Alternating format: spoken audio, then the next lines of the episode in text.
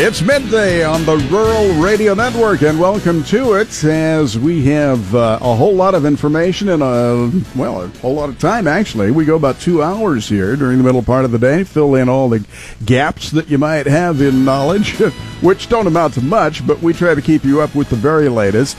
And we go first off to right where the action is this week in Nebraska. It's the State Fair, and uh, we have our people in force there. Chad and Susan, are you both on mic there today? Yeah, we both are. It is a older Nebraskans Day going on here at the Nebraska State Fair today. A busy day. You know, they've had just continue every day has had more and more numbers. So the folks in the office are very excited for the turnout today.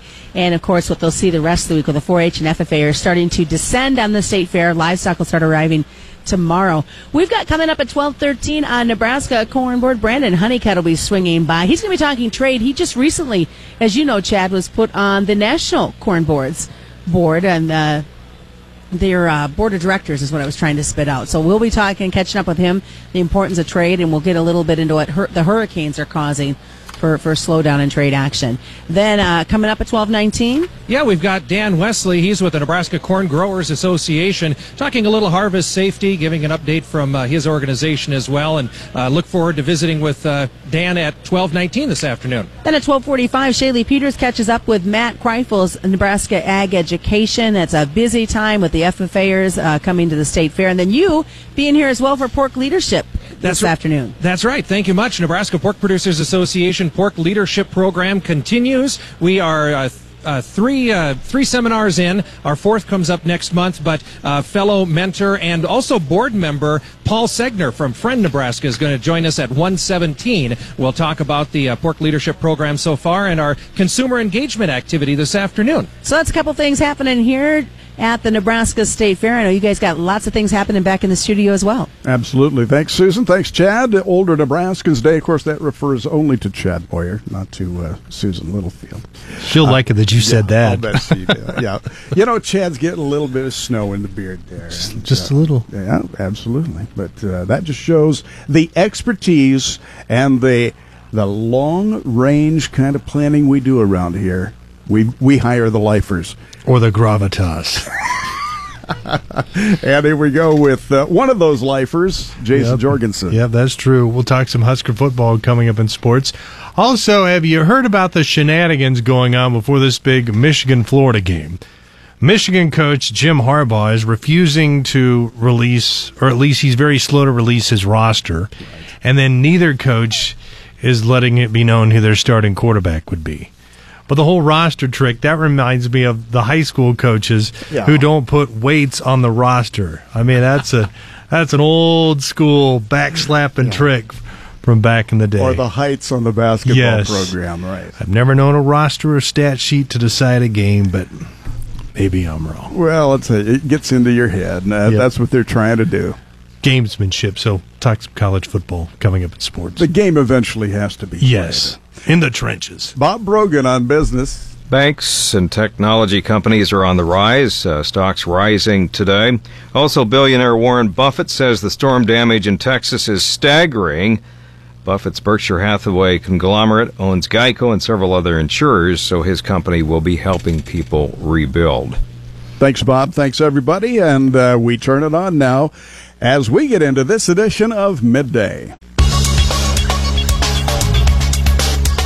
Bring in Paul Perkins here and find out what's going on with weather brought to you this time around by Holdridge Irrigation. And how long must we wait to see any rain again? It's looking pretty slim right now. What rain chances we do have in the forecast not looking all that good. A little bit of light rain right now into the northwest Nebraska panhandle from Chadron and Gordon down to just west of Alliance. That's been just slowly moving out of the northwest corner of the panhandle. Also spreading some clouds into the Nebraska Sandhills and also much of the panhandle. Otherwise, temperature is in the upper half of the 70s to low 80s in west central Nebraska on into the panhandle of northeast Colorado and northwest Kansas. But as you head into central and east Nebraska and Kansas, our temperatures continue to be mainly in the upper 60s to low 70s. Been very nice weather here the last couple of days, and as we go into the Labor Day kind of uh, last flourish of summer, looks like that's going to hold for a while. Yeah, it looks very favorable. That last official weekend of summer actually going to end on a warm note, and then we cool off and see some very nice conditions coming up here. All right, tell us about it. Yeah, we're today on the we're on the backside of an area of high pressure that's just out to our east, giving us some sunshine and some southeast winds. We are watching that disturbance track east out of Wyoming that could develop a few more thunderstorms late today into tonight in west and west central Nebraska. But once again, not expecting big rainfall totals from these systems or very widespread coverage. A strong ridge of high pressure to our west will keep it dry with seasonal temperatures as we head into tomorrow. A few more thunderstorms are possible tomorrow night and early Friday. We'll see another disturbance drop southeast on the front side of that ridge of high pressure. Not expecting too much in the way of storm development with that system. North and west areas of Nebraska will see the better chance. A stronger disturbance drops in for Friday and Friday night for a chance at a few more thunderstorms across most of the region, but once again, not expecting big rainfall totals or big widespread coverage. High pressure returns for the holiday weekend and Labor Day. Some dry weather and also some warmer temperatures, probably our warmest temperatures of the seven days here. Temperatures will be cooler on Tuesday in behind a cold front. Now, in our long term forecast, Nebraska, Kansas, and the nation's midsection will remain sandwiched between a strong high pressure ridge to the west and strong low pressure trough towards the east. A nice happy medium for our weather in kind of a happy medium time of the year for weather. Early September, always a kind of a not- notoriously nice time of year, I always think. That means mostly near normal or seasonal temperatures Labor Day through September 12th. The eastern third of Nebraska and Kansas closer to cooler than normal on temperatures.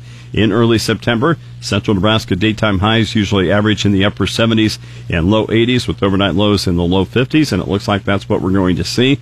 We also head into a time of year that starts to see less rain. That will hold true with a high likelihood Nebraska and Kansas will see below normal rainfall Labor Day through the 12th. Weather factors market traders are considering include Tropical Storm Harvey moving into the Delta today, mainly favorable conditions for Midwest crops, good harvest conditions in the plains and prairies of Canada, and colder weather late next week. The remnants of Tropical Storm Harvey only moving northeast right now at 7 miles per hour. We could pedal a bike faster than that. Quite a bit faster. Yeah, it's going to gradually move faster to the northeast and reach the central Appalachians by Saturday. But you can see how long and sustained this storm is when it's only moving seven miles per hour. Yeah. Parts of the mid south and Tennessee and Ohio valleys could receive about two to six inches of rain possibly some localized spots of around 10 inches. Rain has ended in Houston, but there are some forecast models suggesting heavy rain could return to southeast Texas early next week. Elsewhere, hot, mostly dry weather will persist across the northern high plains and much of the west. Generally cool weather will continue across the southeast and lower Midwest. Over the weekend, late season warmth will expand east across the north central U.S. This will aid in the final development of corn and soybeans in the upper Midwest. Colder weather in the Midwest, 8 to 10 days from now, may lead to some frost as some certain conditions happen. Harvest weather continues to be favorable in the northern plains and Canadian prairies for the drought reduced spring wheat crop. In Ukraine and Russia, above to well above normal temperatures the middle of this month likely increase the crop stress and may affect yield prospects for spring grains, especially in south and east Ukraine and also South Russia. I'll tell you what, there are so many places that haven't had their sufficient rain or got the damage when they didn't need it, and uh, so far so good for much of the Midwest. Just kind of keeping fingers crossed for kind of an easy slide into the fall drying season. Yeah, it looks like we're going to see that definitely here in Nebraska and Kansas in early September. We could use it. And uh, we can uh, also advise you that when you need to look at some weather anytime, we have just about all that you need right there. It's on the weather tab at krvn.com.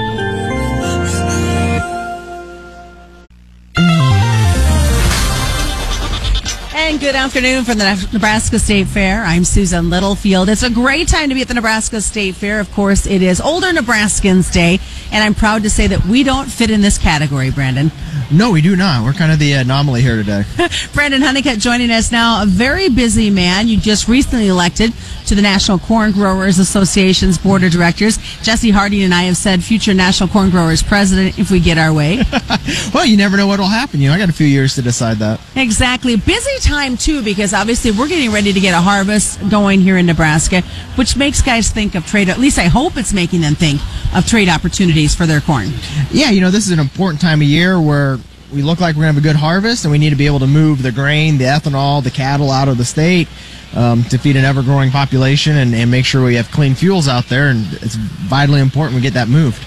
Is there any concerns because of the recent hurricanes and what that's going to mean for trade, not only out of Texas, but as it's now moved into a tropical storm and is moving into Louisiana? You know, you look at the devastation they've had down in Texas, and we definitely feel for everybody down there and realize that um, just moving stuff is going to become a challenge for a while. You know, whether it's even with the rainfall in, in Louisiana now. So, I, you know, we haven't really heard specific reports yet, but you just know based on past experiences that we're going to have some sort of slowdown, I'm, I'm sure. Well, I know that when we were down there with U.S. Grains Council, it was always it was interesting to see the movement, and I think of all that cotton that was in the field and all that corn that was in the field that, unfortunately, has for many of them been a complete loss. Yeah, you know, one of the things I've heard is that some of those places, especially on the, the cotton side, there might be some challenges when it comes to crop insurance um, and different things. Once they're in the bale and on the ground, you know, how that actually works out, I don't know. But man, I can't even imagine losing losing a crop like that and nothing you can do but just watch it sit underwater. That's tough. Our thoughts and prayers continue with them. For us here in Nebraska, some good numbers coming out when it comes to what trade dollars mean to Nebraskans. Yeah, you know the U.S. Grains Council, which which is a great partner that we have, and they really do a great job promoting stuff throughout the world, um, both on the corn front, the eth- ethanol front, you know the, the the barley and the milo as well. But but we look at it, trade's about a 1.3 billion dollar um, advantage to the to the Nebraska economy, and adds roughly 3,500 jobs, which is something we don't necessarily think about. Now, looking at those jobs, I mean, this is beyond just ag jobs. It has a trickle down effect to the main streets of Omaha and Lincoln.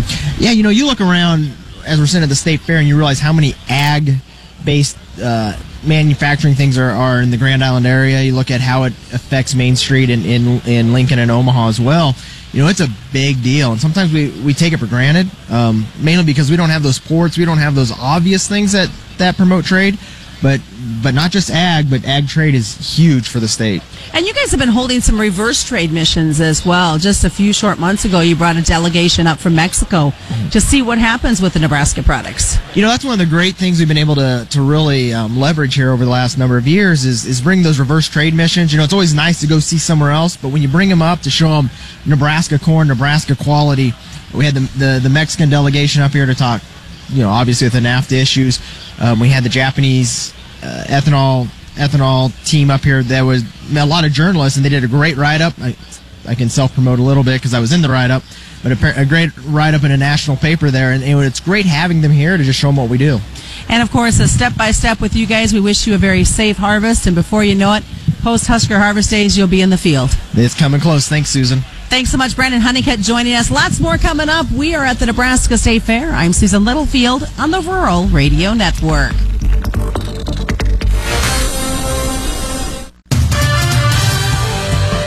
You're listening to the midday program on the Rural Radio Network, and it's time for us to check sports with Jason Jorgensen. Hey, thanks, Derek. Well, then you handed out the black shirts this week. Defensive coordinator Bob Diaco decided to hand out 16 of them. Head coach Mike Riley gives a reason for deciding on that number. As we selected the guys, uh, we we selected guys that had been, uh, you know, either in a situation where they were in a subunit, maybe the the nickel situation or the dime, and played a big role in in uh, in playing defense in the game. And you will kick off the season on Saturday night at 7 in Lincoln against Arkansas State. There's been no shortage of gamesmanship in advance of the intersectional matchup between Michigan and Florida.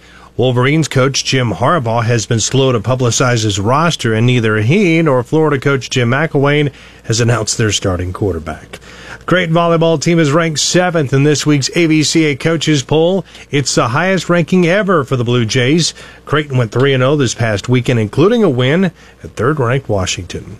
Giancarlo Stanton has two games left to try to match Sammy Sosa's mark for home runs in a month. He tied the record last night for long balls in August with 18. He's two shy of the 20 Sosa had in June of 1998. Stanton has 51 homers through 131 games. That's approximately the same pace by Sosa and McGwire when they surpassed Roger Maris's longtime home run record of 61 back in 1998. Phillies rookie Rhys Hoskins looks to resume his power pack start at the plate when Philadelphia and Atlanta play in a traditional doubleheader. Hoskins is hitting 395 during a 10 game hitting streak and has an RBI in six straight games. His 25 RBIs in August are the most by a Phillies rookie since 1971. And not only did the Royals avoid a record for most consecutive innings without scoring a run, they also managed to end a five-game losing skid with a much-needed 6-2 win over Tampa Bay. Whit Merrifield homered with two outs in the third to stop Kansas City's string at 45 innings, which was just three off the major league mark. And it's time to play catch up at the U.S. Open. There are 87 singles matches scheduled for today after rain wiped out nearly all of yesterday's action. The weather shouldn't be a problem today with sunny skies and near perfect conditions. That's a look at sports. Have a great day. I'm Jason Jorgensen. Stay tuned. More midday is just ahead. You are listening to the Rural Radio Network.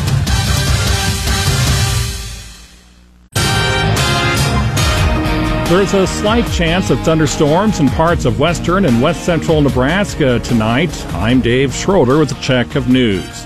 Nebraska Attorney General Doug Peterson has launched his reelection campaign. Here's more from the Rural Radio Network's Bryce Duskett. Attorney General Peterson explains that he's seeking reelection to continue work that he started in his first term. Well, in a lot of ways, it seems like we're in the middle of some important things. Uh, and so, uh, to me, continuing on those uh, goals, whether that's continuing to move forward with some convictions, prosecutions, and convictions in human trafficking, whether it's continuing to uh, increase training and, and investigations in uh, child sexual assaults, uh, whether it's continuing to expand some concepts on a national level in consumer protection.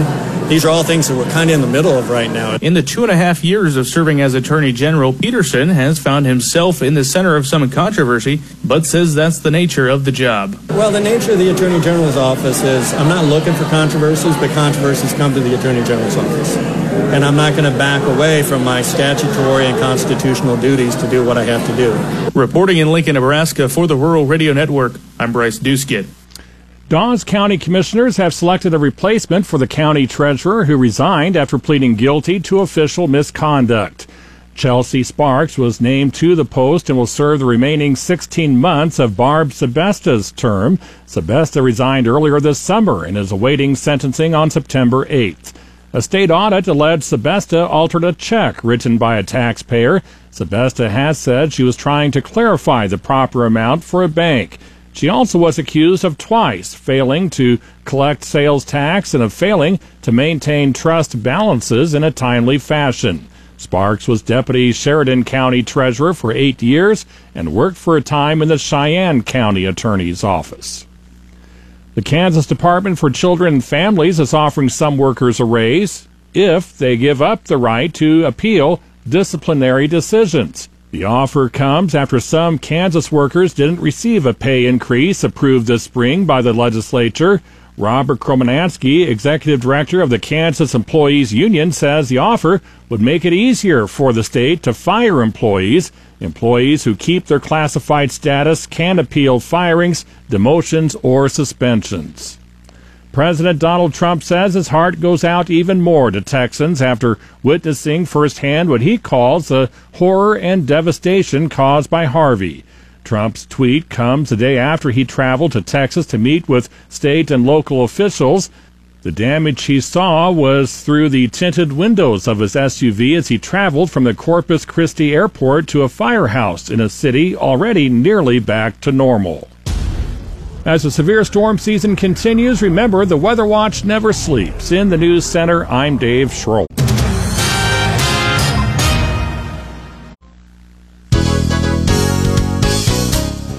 Shaylee Peters back with you from the 2017 Nebraska State Fair. And I visit here today with Matt Kreifels. He's the Nebraska Director of Agricultural Education.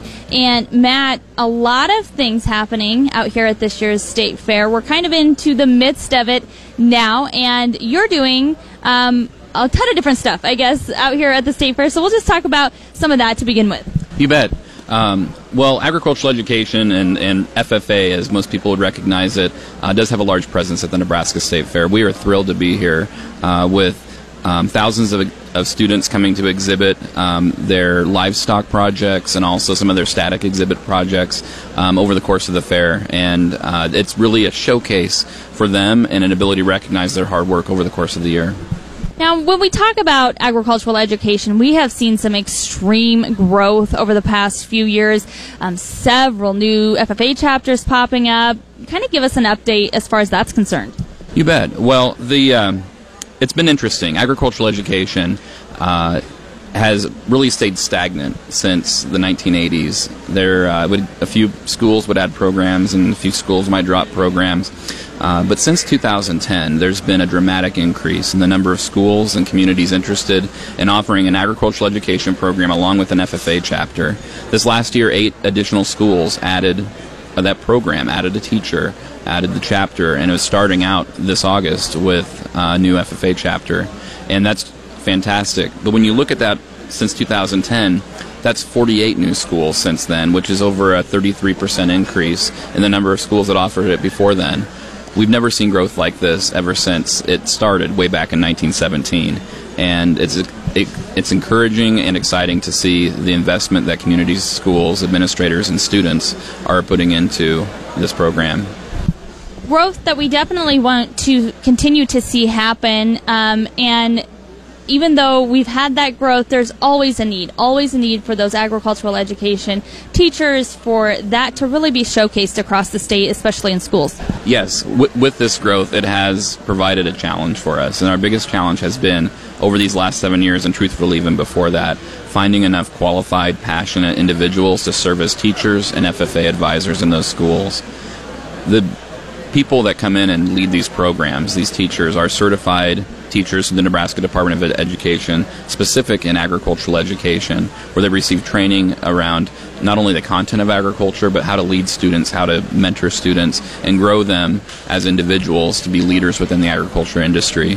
We haven't had enough of those in recent years, and we've worked with partners like the Nebraska Farm Bureau, our own Nebraska FFA Foundation, and other organizations and sponsors to help bring that to light and make an impact on the number of students that we're drawing into the profession.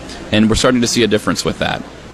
And that's just it. When you look at, you know, these younger kids and they're trying to figure out where they want to go, what they want to do, when they think about agricultural education as an option, what sort of things do you guys provide to kind of guide them in that direction and help them out so maybe if they're not so sure, it's they've got more direction headed that way?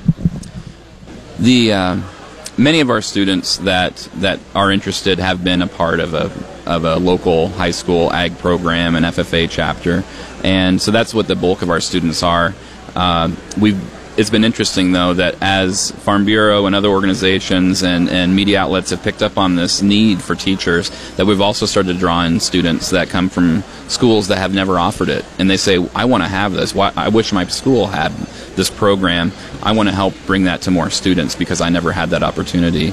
And so, it's been interesting to see the diversity of students that have come into the program that want to be ag teachers We've also seen the increase in the number of students over the last couple of years as a result of these three and four years of promotion.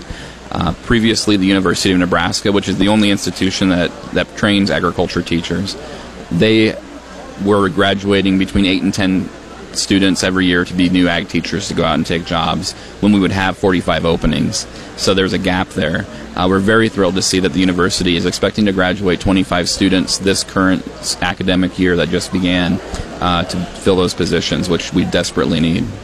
All right, bringing it back to the state fair, and you mentioned earlier the 1917. So, quick math 100 years is what you're celebrating this year. You had some recognition earlier in the week. Absolutely. Earlier this week, uh, we were recognized by the Nebraska State Fair uh, for our 100 year anniversary of agricultural education and FFA in Nebraska. Uh, it all started with the Smith Hughes Act, signed by Woodrow Wilson in 1917, which formally started career and technical ag- education in Nebraska, um, specifically agricultural education. And ever since those first two schools in 1917 started the program, we've been slowly but surely increasing the number of schools to today 185 schools in Nebraska offer it certainly something that's very important as we look out across the great state of Nebraska and celebrate during the Nebraska State Fair. Anything specifically you are looking forward to as you uh, head into the rest of your week here at the fair? Well, um, we love the second weekend of the fair because that's when all of the FFA and 4-H students come and bring their projects and uh, it's going to be a fantastic fair. These students have worked all year on their projects, and this is their opportunity to um, put them on display to talk to people, to the public about what it's taken to do that. And really, it's an opportunity for them to become advocates for agriculture, but also for the larger community of Nebraska and the fairgoers to learn about agriculture through these projects. Thank you so much. Matt Kreifels, Nebraska Director of Agricultural Education from the 2017 Nebraska State Fair.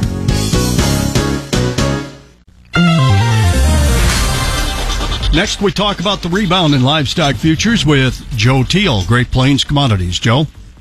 Yeah, it was. It was a positive day for uh, livestock. Uh, so we've changed uh, the venue here for uh, at least today.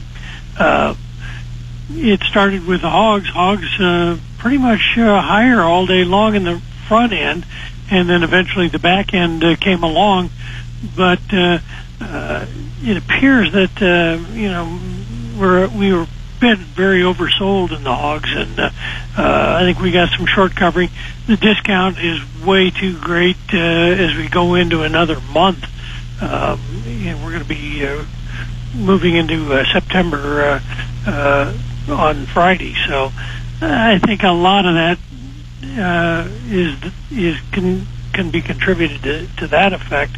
Plus the fact that uh, pork movement has picked up uh, with the cutouts dropping so drastically. So uh, at this point, uh, I think uh, people are willing to step aside. Over in the cattle, we started out uh, mixed to lower, and uh, uh, we bounced back here at the very end after being under some pressure. But I think the market uh, a little oversold, getting into uh, areas where uh, we got some profit taking. Uh, the cutouts were just a little bit higher. Uh, volume in the box is not very great. Uh, so uh, it look it appears it's mostly just short covering, uh, uh, kind of evening up uh, as we go into the holiday uh, weekend. So, uh, but all in all, uh, it ends up being a positive day for livestock. Thanks, Joe. Joe Teal can be reached at Great Plains Commodities.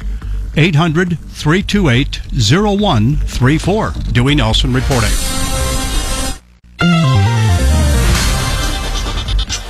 Back at the Nebraska State Fair in Grand Island, Chad Moyer with you on the Rural Radio Network. This segment, we'll talk a little bit about pork production and uh, Nebraska Pork Producers Association, some of the activities they have going on. With me is Paul Segner. He is uh, from Friend, Nebraska. Kind of a dual role this year, Paul. Not only did you get elected to the board of directors for Nebraska Pork, but you were selected for the Pork Leadership Program as well. Uh, what what has that program been like so far for you? The pork leadership program's been really interesting. It's you, you you gain a whole lot of knowledge about where the pork industry's at, where it, what what's happening in the pork industry, and and just to see how big the exports are in the in the pork meats and and just just the whole perspective of the whole um, way pork is raised all the way through market. Yep, and I've been lucky enough that I was selected to be with you guys this year. There are mm-hmm. six of us, and I, I think it's interesting how um, every aspect. Uh, and, and a lot of connected industries are in this group. Mm-hmm. Two producers, a guy from genetics, a guy mm-hmm. from feed, a guy from finance, and, and me in communications. It, just it, it's good to see that overall perspective and all of the adjacent industries, right? so oftentimes I think we get we get the the blinders put on us that pork production is just just the producer out there raising the pork, but it takes it takes a village to to get this all done, and so that that's where I'm learning a lot more about the pork production on on the bigger, broader scale. Yep. I said that you're from Friend. You're a you're a contract grower for the Maschhoff, so you see a lot of that part of the production uh, in, part of the pork industry. But so far, through our three sessions of the pork leadership program, give us a couple of examples. What have what has left the biggest impression in this program so far? I, I thoroughly enjoyed going through the Hormel packing plant this last time up at Fremont. Um, to, to see how it's all packaged and the volume that goes through 10,000 plus head a day and and to see to see how they package it and process it and and ship it all over the world. And and then to send some cuts to specialty plants to finish that process um, it's it's pretty amazing when you look at the big big picture of the whole of the whole um, meat packing plant. Um, I've also enjoyed just getting to when we went over to Des Moines to the National Pork Board. We learned a lot of different aspects of of of the exports of of things that's going on in the pork industry that we're probably not so much um, aware of out on our farm, but what we do affects a lot of different people. So Yep. So we I said we've done three seminars so far. Our fourth one is coming up uh, in the middle here of September here, and uh, we'll be heading to DC. I understand, right? Yes, that's correct. Um, we're going to be meeting with um, different senators up there in legislature, talking about the farm program, um, talking about what pork production is, and and sometimes I, I feel that there's such a big disconnect of the people that's representing us, and so this is a good opportunity for us to to go there and show them that we are out here um, doing this. Yep. All right. Just quickly to wrap up, uh, our pork leadership group today, we're going to do some consumer engagement over at the uh, Raising Nebraska building this afternoon. You looking forward to that? Yes, um, around four o'clock we're going to be starting that, and um, we're going to be trying to educate people about pork industry, pork, how pork is raised. Um, we have some videos, we have some pictures of farms and and things that's going on. Very good. Thanks, Paul, for sitting down with us. Appreciate it. Again, Paul Segner, Friend Nebraska, board member of the Nebraska Pork Producers Association here at the State Fair. Chad Moyer reporting.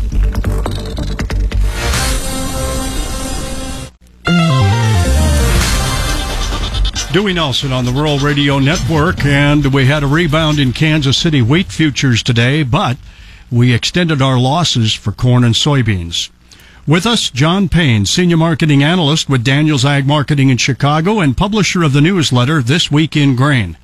And you've said this before, we need wheat, and especially, you know, the hard red winter wheat futures, to be kind of the uh, catalyst for some higher prices, didn't you? Yeah, I think that's probably something we need to see here. I mean, KC Wheat's been the, the, the kind of whipping post of the wheat, wheat complex. We started in Fourth of July. Really, everything changed. The weather started to change a little bit up in the, the Dakotas. Uh, spring wheat fell apart. We were trading eight dollars there. Obviously, the story known well in the Kansas City, but we were like a seven or eight cent premium to Chicago at that point. And really, as we've fallen apart, that has led us lower. We're now five and depending on the contract, you're looking at anywhere between three and seven cents difference now between uh, contracts of, of Chicago and Kansas City. I think we need that high protein story to lead. My opinion, it will. I think we get through this first notice day tomorrow. We'll probably see the markets trade a lot differently next week. Um, this is in reality just a ring out of what's what's available physical. Uh, it's it's hunting for storage. Nobody needs to to pay up for storage. They can find product anywhere. So they're just simply lowballing the farmer who needs to find a home for product. Have you been getting questions from clients saying, uh, is there hope for this corn and soybean market? Oh yeah, a lot of panic, and I think uh, producers, from my opinion, just dealing with them, we're all they're all frozen right now. Um, you know, it wasn't two weeks ago where they were, you know, guys were saying, well, you know, can't go that much lower. Um, I, I think we've got more to go. I, I would imagine December 18, which is trading at 387 right now.